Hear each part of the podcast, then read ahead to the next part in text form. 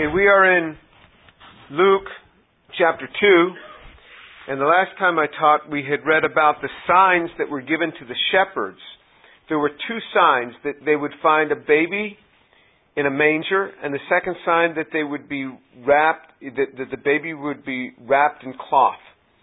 Uh, and so, both of these being signs, they had to be unusual features because if they had been usual, they wouldn't have been a sign. So this was an unusual cloth that the baby was wrapped in, and the baby was to be found in a manger. So the shepherds, being shepherds, this is in Luke chapter 2, knew exactly where to go. So in, in Luke 2:12 says, "This will be a sign for you. You will find a baby wrapped in cloths and lying in a manger." Okay, so the sign had two components: baby wrapped in cloth and lying in a manger, which is a feeding trough.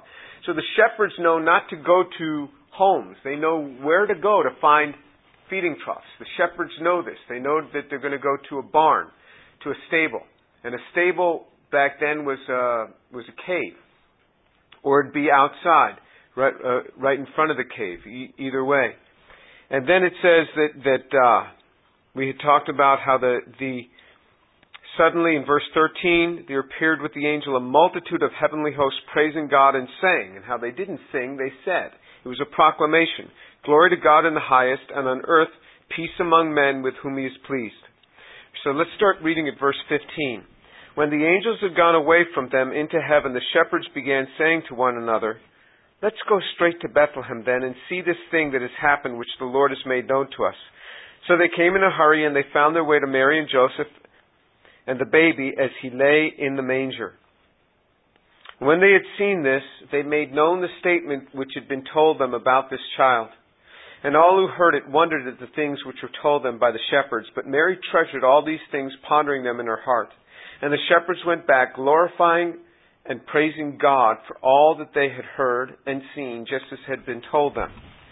So, remember what had been told to the shepherds that that uh, a Savior had been born. So here's what the shepherds said to them in verse 10. Do not be afraid, for behold, I bring you good news of great joy, which will be for all the people. For today in the city of David there has been born for you a Savior who is Christ the Lord. Okay, so this concept of Savior was not unique to the Jews. In fact, all the judges in the book of Judges were, were called Saviors. The same sort of thing. So people that were there to save the country out of their troubles. But the unique thing about this is that this is going to be Christ the Lord, the Messiah, the long awaited one. This one's going to be different. And then they get the signs. And so in verse 15, you know, these are relatively simple people. These are not religious people. These are just shepherds. So the first announcement comes to angels, from angels, comes not to the religious leaders. Not, you would think, well, why not go to the rabbis? They're the ones who are in charge of this whole thing. Let them go. But no, it comes to the simple shepherds. I mean, why, why does God choose shepherds of all people? Chooses simple shepherds, and he goes and he proclaims them, and look at their simplicity. In verse 15, when the angel had gone away from them into heaven, the shepherds began saying to one another, Let's go straight to Bethlehem then, and see this thing that has happened, which the Lord has made known to us. So they were saying it to each other. So the shepherd goes away, and this dialogue is starting between them. Remember, these are just simple guys. They're saying, you know, we just had this visitation by angels. Maybe we should do what they said. What a novel concept. You know, to obey what, what has been proclaimed to us to do, uh, uh, to see. And so they were given signs and they thought, hey, you know, remember he, he told us to look for, for a baby in a manger, wrapped in cloth. So, so something that's unusual. So they begin to go look at this and he uses their trade, their being shepherds, to facilitate their being able to find this child so they know exactly where the stables are, where they're going to find mangers. And so, they, so God uses that expertise that they have to put them in the right place. And they go and they come in a hurry and they found their way to Mary and Joseph and the baby as he lay in the manger. And when they had seen this, they made known the statement which had been told to them about this child. So look what they do. They go and and they find this baby just as was described, lying in the manger, wrapped in cloth. You see, this is the two signs wrapped in cloth and lying in a manger. Two unusual things that are not commonly done. And we talked about this cloth last time, this grave cloth. But um, then you see there's no interpretation here because they're shepherds. Had it come to some religious person, let me tell you what this means. Let me interpret this for you. And you get all sorts of, you know, fluff around it, which may or may not be correct. But the shepherds, they're not religious folks. So you've met simple people in your life, haven't you? I mean, one day Shereen and I were invited to a to a real backcountry church in Indiana. We had met some people, and they were going to be speaking at this church, and it was a few miles, a, a few hours drive into the backcountry in Indiana. And I'm sitting in this church, and and you know everybody was nice, and and one one of the elders of the church comes up to me, and he says, "So, what do you do for a living?" And I said, I'm a graduate student in chemistry. He says, Oh, chemistry. I don't know nothing about chemistry. Only thing I know is water. H2O. Water. and, you know, and the man was serious. These are simple folks. Just simple folks. So I didn't, I didn't say anything to him. And, and, uh, but you've all met simple people, haven't you at times? This is who God appears to first. God gets a kick out of this. Ministering to these simple folks and saying, You are going to be the ones I'm first going to tell you about this. So they go and they just tell Joseph and Mary and the people were there that they saw these, angels, these angels proclaiming this, and this angel had appeared to them and said this to them. No interpretation, just this proclamation. So, so maybe God sometimes just wants no interpretation. Just say what you saw. And then in verse 18, and all who heard it wondered at, that, at the things which were told them by the shepherds. But Mary treasured all these things, pondering them in her heart. And the shepherds went back, glorifying and praising God for all that they had heard and seen, just as had been told them. So they're going back, glorifying and praising God, and the implication is that these are probably Jewish shepherds, but we don't know for sure, but they probably are. It's certainly Jewish territory. Um, and they go back praising God. But you see, they never worshiped the child. There was no sophistication there. They were not, not told to worship the child. They didn't know to worship the child. These are just simple folks. So they just go back praising God for all that they had seen and heard. No worship of the child. But it says in verse 18, and all who heard it wondered at the things which were told them by the shepherds. But Mary treasured all these things, pondering them in her heart. And if you look at the difference between Mary and everyone else, everyone else wondered about the things. Wow, this is kind of strange. These folks coming and saying that they saw angels saying a proclamation from an angel and then a heavenly host making another proclamation. But you know, you never can trust simple folks, right? You know, that's probably the thought that's going through the mind. This is strange, the things they're saying. It says, But Mary treasured all these things, pondering them in her heart. If I had to describe to you what is meditation on the Word of God, I think this is a tremendous verse. To treasure all these things and ponder them in the heart. Meditation on the Word of God is to treasure the Word and to ponder them in the heart. P- ponder the Word in our heart. That's what meditation on the Scripture is. So, you know, I, I talk a lot about meditation on the Word of God, and people ask, what does that mean? What does it mean to meditate? And so I'm not sitting there in, uh, I don't know what you, what you call it, pretzel style or Indian style with my legs crossed, and, you know, and my eyes closed and, and just humming. You know, I'm not doing that. Not that you, you can't do that. But meditation on the Word of God is to take this Word and absolutely treasure it, and then to ponder it. What does this mean? Lord, what are you speaking to me through this? Turn to, uh, turn to, to Psalm 119. This, this whole psalm is just proclaiming the beauties of the Word of God. And whenever I feel that I'm getting a bit dry, in the sense of, of losing a tremendous excitement about the Word of God, I will read Psalm 119. It's the longest book of the Bible. It's a very long book. But it just can reconstitute and rekindle a love for the Scriptures. Look in verse 9 of Psalm 119. How can a young man keep his way pure? by keeping it according to your word. I mean, look how profound this is. You want to know how to keep your way pure? Keep it according to His word. I can tell you what will draw you away from the Lord. I've seen it. Sin. If you continue in a pattern of sin, you do day after day things that you know are wrong, it draws you away from God. You know what separates you from God? Sin. Sin draws us away from God. How can a young man keep his way pure? By keeping it according to your word. If we keep according to God's word, if we keep walking according to God's word, it causes us to walk uprightly. Verse 10 With all my heart I have sought you. Do not let me wander from your commandments.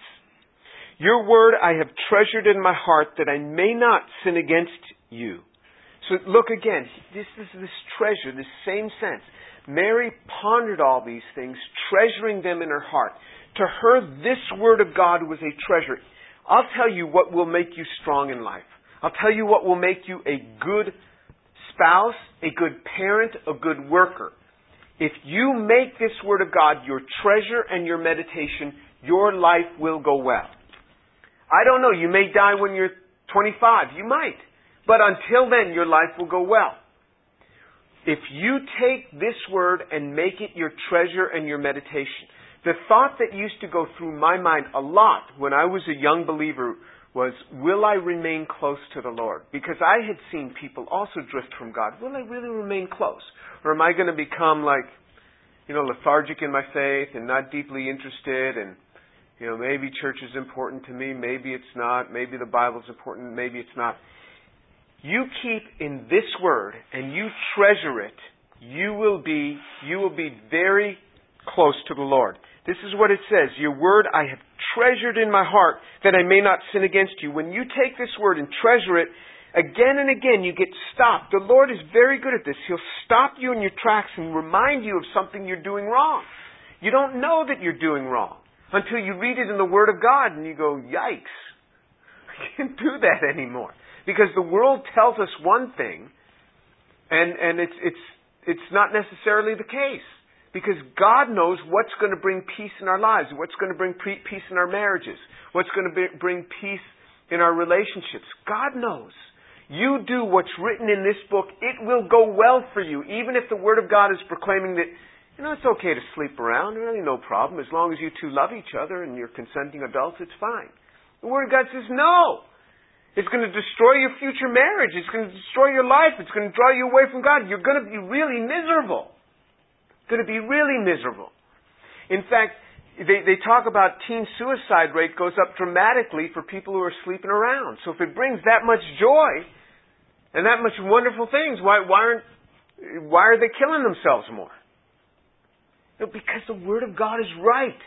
Long after we're dead and gone, and long after our culture is dead and gone and passed away, this book will remain. Trust me, this book will be here. This is the way to go. You treasure this word. Verse 12, Blessed are you, O Lord, teach me your statutes. Verse 13, this is Psalm 119, verse 13. With my lips I have told of all the ordinance of your mouth. I have rejoiced in the way of your testimonies as much as in all riches. Again, you see this, this sense of treasure. I have rejoiced in the way of your testimonies as much as in all riches. This Word of God should become to you something of more value than all riches. You say, well, yeah, I don't have much money anyway. Yes, you don't have much, but that may change someday. Of more value to you than all riches is this Word of God. If that happens, you will have a very good life. Remember, there are many rich people that I know, and I don't desire what they have, but they desire what I have because of the treasure of the Word of God. This is worth more than riches. He says, I've rejoiced in the way of your testimony as much as in all riches. I will meditate on your precepts and regard your ways. I shall delight in your statutes. I shall not forget your word. You see, this, this whole psalm is just filled with passage after passage of the glories of the word of God. This is what Mary did. She heard these words, she treasured them, and she pondered them in her heart to take it and say, I deeply respect, Father, your word. Teach me. teach me your word. If you speak to me through your word, I will obey. Then it's like the floodgates of heaven open. Okay, we got a deal here. I will teach you my ways because you said you will obey. And it just opens up, and all of a sudden, a portion that you're looking at, it's like a light comes on, and you see all these things in it that you never saw before, that nobody else has seen. That you, you, because God just starts to illumine. God does this. This is what meditation is. You treasure it and then just ponder it in your heart. Just work it on through. Just think about this verse through the day. Just ponder it. Just say this verse and think about it. Consider it. This is what meditation is. And so then in verse 20, we're back in, in, in Luke chapter 2, verse 20. The shepherds went back, glorifying and praising God, for they had heard and seen for, for all that they had heard and seen, just as had been told to them. So again, they never worshiped the child. They weren't very sophisticated. They didn't know. They're just simple folks. And you want to know something? God likes simple folks. It's okay. So we have all these seminaries that have this deep training, this deep teaching, and you would think, oh, well, then God really loves those people much more because they understand every theological concept and permutation. Not necessarily so. I mean, who did he reveal himself to? It wasn't. It, it, it wasn't. Uh, you know, it wasn't the priests. It wasn't the Levites. It was a bunch of shepherds. You know, there's something about the simplicity of the Word of God. There's a, there's a verse that, that uh, Paul had written that said, I fear for you that you've lost the simplicity of your faith in Christ. The simplicity of your faith in Christ. Just to keep a simple, close relationship with Christ. It is fine to learn all these deep theological concepts, but it doesn't necessarily make you closer to God. In fact, Paul said, it can fill your head with such knowledge that it can draw you astray, thinking that you're better than you really are. There's something about a simplicity of relationship with Jesus Christ. And you can see it in pastors. There are some pastors that have such a depth of relationship but it doesn't come because they went to the seminary. Lots of people go to seminaries. It comes because they spend a lot of time on their knees with God, and you go, there's something different about that person. It's because they've been with Jesus. That's what it says. It says that the religious leaders noticed something about Peter and John. They noticed something about their difference in them because they had been with Jesus.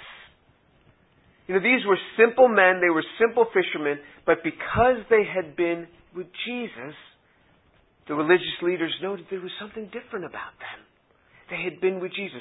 You spend time with Jesus, and there's a simplicity and a beauty that comes that you cannot get from a seminary. You cannot get it from a seminary. In fact, you can go and, and speak to professors of Bible that they'll know a whole lot more theological concepts than you and I will ever know. But there's no depth of relationship with God. It gets some of my colleagues at Rice upset, and I know this because they've told me that they are in the religion department and students don't go to them for religion counseling, they come to me. And they've confronted me on this. That they have all this teaching and all this understanding, and students come to me for insight on this thing. And they said, you know, lots of people running around out there that think they know stuff, but they have no no real foundation in this. They just look at them because it's hard to communicate to them that there's something of the Spirit that you guys are missing. There's something of a knowledge of God that comes out of a depth of relationship. This is what these folks have. And you get it by treasuring this Word of God. If you make this Word of God your treasure and your meditation, you'll do very well. Americans are particularly good at reading very good readers. They will read all volumes of everything, but very little understanding of the Scriptures. Actual reading of the Bible.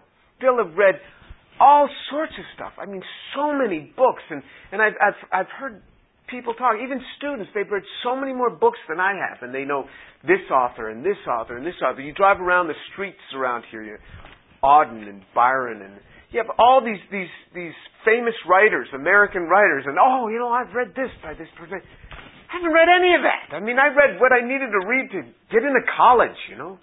Usually the, the Sparks notes or whatever it was. But you make this Word of God your meditation, you will do very, very well.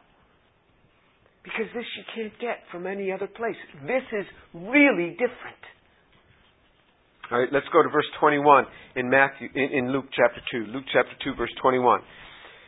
And when 8 days had passed before his circumcision, his name was then called Jesus, the name given him by the angel before he was conceived in the womb. So we had read previously how the angel Gabriel had spoken independently to Mary and to Joseph that his name would be called Jesus. He didn't want there to be any family friction here over, you're not going to name that child. no, he wanted to be sure, so he shared it with the man and with the woman that his name is going to be called Jesus. And so the official naming doesn't take place till the, the, the circumcision on the eighth day. And so they wait till the eighth day to have the official naming, and his name officially then becomes Jesus, the name that had been given uh, uh, by the angel before when he was conceived in the womb. Now in verse 22. And when the days for her purification according to the law of Moses were completed, they brought him up to Jerusalem to present him to the Lord. As it is written in the law of the Lord, every firstborn male that opens the womb shall be called holy to the Lord. And to offer a sacrifice according to what was in the law of the Lord, a pair of turtle doves or two young pigeons. Okay, so it, for a woman, after 40 days of birth, after birth of a male child in Israel, according to the law of Moses, remember, Jesus fulfilled the law. And his parents fulfilled the law in his birth. And so after 40 days, she had to uh, uh, give up an offering, both a sin offering and a guilt offering. And this is spoken about in, in, in uh, uh Leviticus. Where is that? I didn't write it down. It is Leviticus chapter 12. So Leviticus chapter 12 is the chapter that covers all of this. But after 40 days, she has to offer up purification for herself. But in addition to that, since this was the firstborn male that she had, an offering had to be given up for the firstborn male in dedication to the Lord. So there were two offerings that had to be given up. Uh, one for her own purification, but another because it was the firstborn male that she was having. Forty days after the birth of the male. If she gave birth to a female, there's 80 days that she has to go through before her purification ceremony. And I have no idea why it's 40 versus 80. Maybe somebody in the religion department could tell you it was 40 rather than 80. But it's written in Leviticus, that's what it was. So we know that in verse 22, when it says, when the days of her purification according to the law of Moses were completed, that's 40 days, not 8 days. 8 days was in verse 21, the circumcision. So uh, in verse 22 uh, came the uh, came the presentation of, of, Mary, and what we see in verse 21 is Jesus was indeed circumcised. Circumcision, and we touched on this before. Remember, there were two exa- two circumcisions in the Bible. One was given to Abraham. That was to be a perpetual covenant, an everlasting covenant with the descendants of those of the children of Abraham, particularly Abraham, Isaac, and Jacob. So those who come from Jacob, because Abraham had other children which were not of the Jewish line. It had to be Abraham, Isaac, and Jacob continued through that line, or anyone that lived in their home. Any male lived in their home had to be circumcised in the home of a, of, of a Jew. That was the circumcision as it was given to Abraham. Then there was a second circumcision that was talked about in the Bible. That was given to Moses. That came under the law. And under the law, they had to be circumcised on the eighth day. The law of Moses circumcision was done away with when Jesus completed the entire law. That's been done away with. No longer is there circumcision. And that wasn't just for the Jew, it was any Gentile that wanted to live among the commonwealth of Israel. Was to also, the, the male was to be circumcised. Anyone living among the commonwealth of Israel. But then, in Acts chapter 15, so the typical Gentile view is, is that they can't understand the difference between Acts chapter 15 and Acts chapter 16. In Acts chapter 15, Paul does not have Titus circumcised. Why? Because Titus is a Greek. He says, he says further in, in, in Galatians chapter, chapter 2 and 3 that, that, chapter 2 verse 3, that if as a Gentile you get circumcised, then you're obliged to keep the whole law too. You can't just keep that one. There were 613 commandments to Moses. You keep them all then. You're going to have a lot of trouble with that. Uh, but he, in Acts chapter 16, he has Timothy circumcised. Why? He says, because Timothy, you're a Jew. because your mother was a Jew. And, and he says either mother or father could be a Jew, and they were to be circumcised. And so he had Timothy circumcised. Why? Not in observance to the law of Moses, but in observance to the commandment of Abraham. So a Jew today, whether believer or unbeliever, and by believer or unbeliever, I mean believer in Jesus Christ as Messiah or whether they don't believe that Jesus Christ is the Messiah. Just as a Jew, they should have their sons circumcised on the eighth day in adherence to the perpetual covenant that came through Abraham. That is the Abrahamic covenant. That is why Paul had Timothy circumcised in, in Acts chapter 16, but not Titus circumcised in Acts chapter 12. Now, you, you, I, I mean, very often, I mean, circumcision is common just for health reasons. That's fine, but from a religious standpoint, it should only be done for a Jew in observance to the lineage of Abraham. That was a perpetual covenant which was never done away with, and that was underscored again in Acts chapter 16. Jesus was circumcised under both of the covenants because he was circumcised still under the law, under the Abrahamic covenant, which came in the book of Genesis, and then under the, the uh, Levitical covenant, or the, the Mosaic covenant. Okay, so, and in fact, Moses was not going to have his sons circumcised because his wife Zipporah was giving him real trouble with that. And you know what God wanted to do for Moses because he, he wasn't following through on the circumcision of his sons? What was God going to do to Moses? Anybody remember? He was going to kill him. That's right. Look in, look in, uh, I mean, you don't mess around with God. God's serious about this type of thing. Look, look in, uh, okay, Exodus chapter 4. Exodus chapter 4. Really interesting verse. You know, even Moses had some marital discord. You know, Moses argued once in a while with his wife too. So look in, in Exodus chapter 4. Let's start reading from verse 24. Now it came about at the lodging place on the way that the Lord met him, that's Moses, and sought to put him to death. It's in Exodus chapter 4 verse 24. The Lord met him and sought to put him to death. Then Zipporah took a flint, that's, that's Moses' wife, Zipporah, took a flint and cut off her son's foreskin and threw it at Moses' feet. And she said, You are indeed a bridegroom of blood to me. So he let him alone. At that time she said, You are a bridegroom of blood because of the circumcision. Interesting passage. So here Moses was not was not uh, uh, circumcising his own son.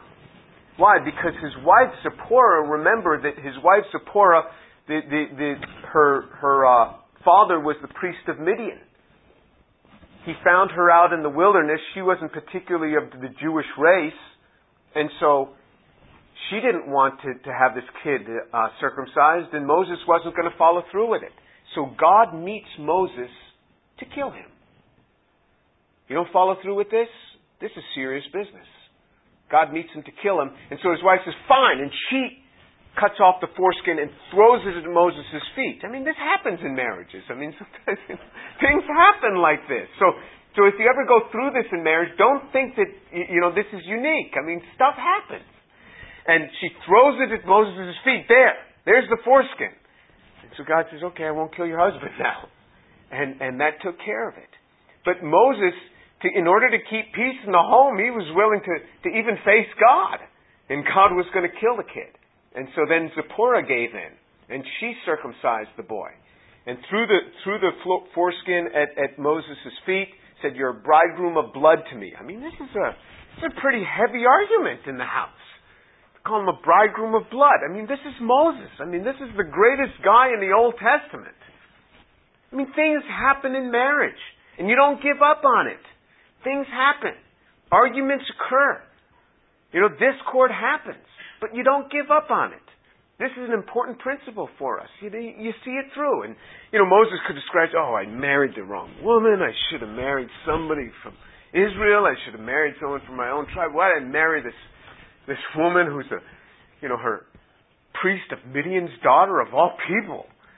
Yeah, she was pretty, but, you know, beauty's kind of gone now. No, but he gets over it. You know, he wasn't going to going to do away with this marriage. Look what God did. So, in other words, this was an important thing. So, turning back to uh, to Luke chapter chapter two, then it says, then she gives up her offering, and, and it says uh, in verse 24, what did she offer up? She offered up a pair of turtle doves or two young pigeons. Well, it's interesting if you if um, you were supposed to give a burnt offering. So this is in Leviticus chapter 12 again, verses 1 through 8. It says that in this offering, on this purification, you're supposed to offer up a burnt offering, a lamb. A lamb for a burnt offering, and this sin offering was supposed to be a turtle dove.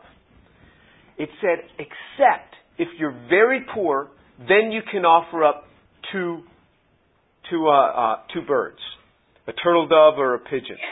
So, so uh, um, you could only offer up two turtle doves. You didn't have to offer up a lamb unless you were very poor. So this tells us the home that Jesus was born to. into, that he was very poor. And in fact, this was prophesied in Isaiah. If you look in Isaiah chapter 11, the prophecy concern, concerning the birth of, of Jesus into this family of David, it said, Verse 11, Isaiah 11:1 says, "Then a shoot will spring from the stem of Jesse, and a branch from his roots will bear fruit." So it even brings it back to Jesse. If you look in Second Chronicles at all the riches that David had, it was enormous what he had amassed in building up that kingdom. David became extremely wealthy. But who was David's father? David's father was Jesse. What was Jesse's occupation? He was a shepherd. So Jesse's occupation was he was a shepherd, and so David was out shepherding, shepherding Jesse's flock. Remember when, when he was called in by Samuel to be anointed.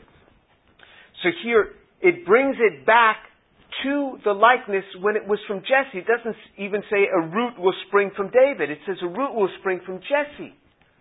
Brings them right back to the time of real poverty. So riches are not forever.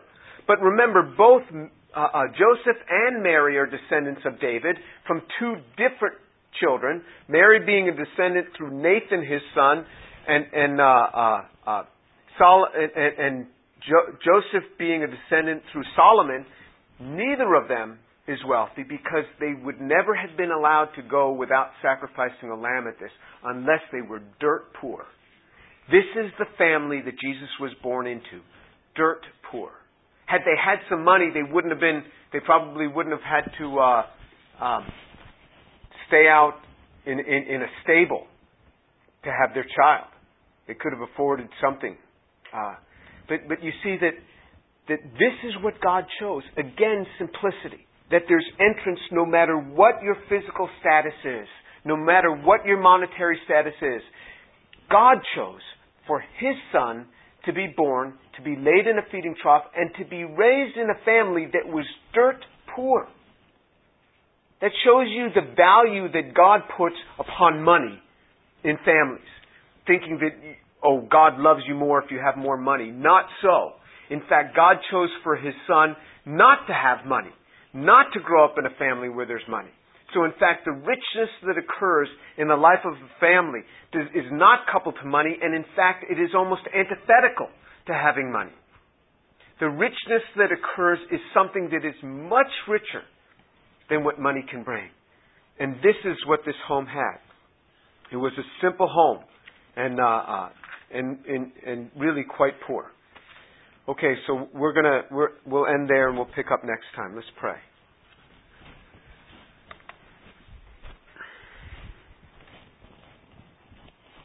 Father, thank you so much for your word, for the truth of it. Father, thank you that you have chosen the simple ones to be able to hear the message. That you chose a poor family for the one to, to, to bear the Lord Jesus and to raise him. Father, thank you that you came in simplicity. Lord, I pray for these young people that they would learn what meditation is that they would learn to treasure these things, treasure the Word of God, and ponder it in their hearts. Father, I pray in the name of Jesus that they would treasure the Word of God and ponder it in their hearts as they meditate on Psalm 119, that you would fill them with a deep, abiding respect for the Word of God. How the Scriptures, how the Word of God can keep them out of trouble, can keep them out of sin can keep them from doing wrong. Father, do this in their lives that they may have good lives. Father, I pray for your grace. Your mercies abound. the grace of God be with them. In the name of Jesus. Amen.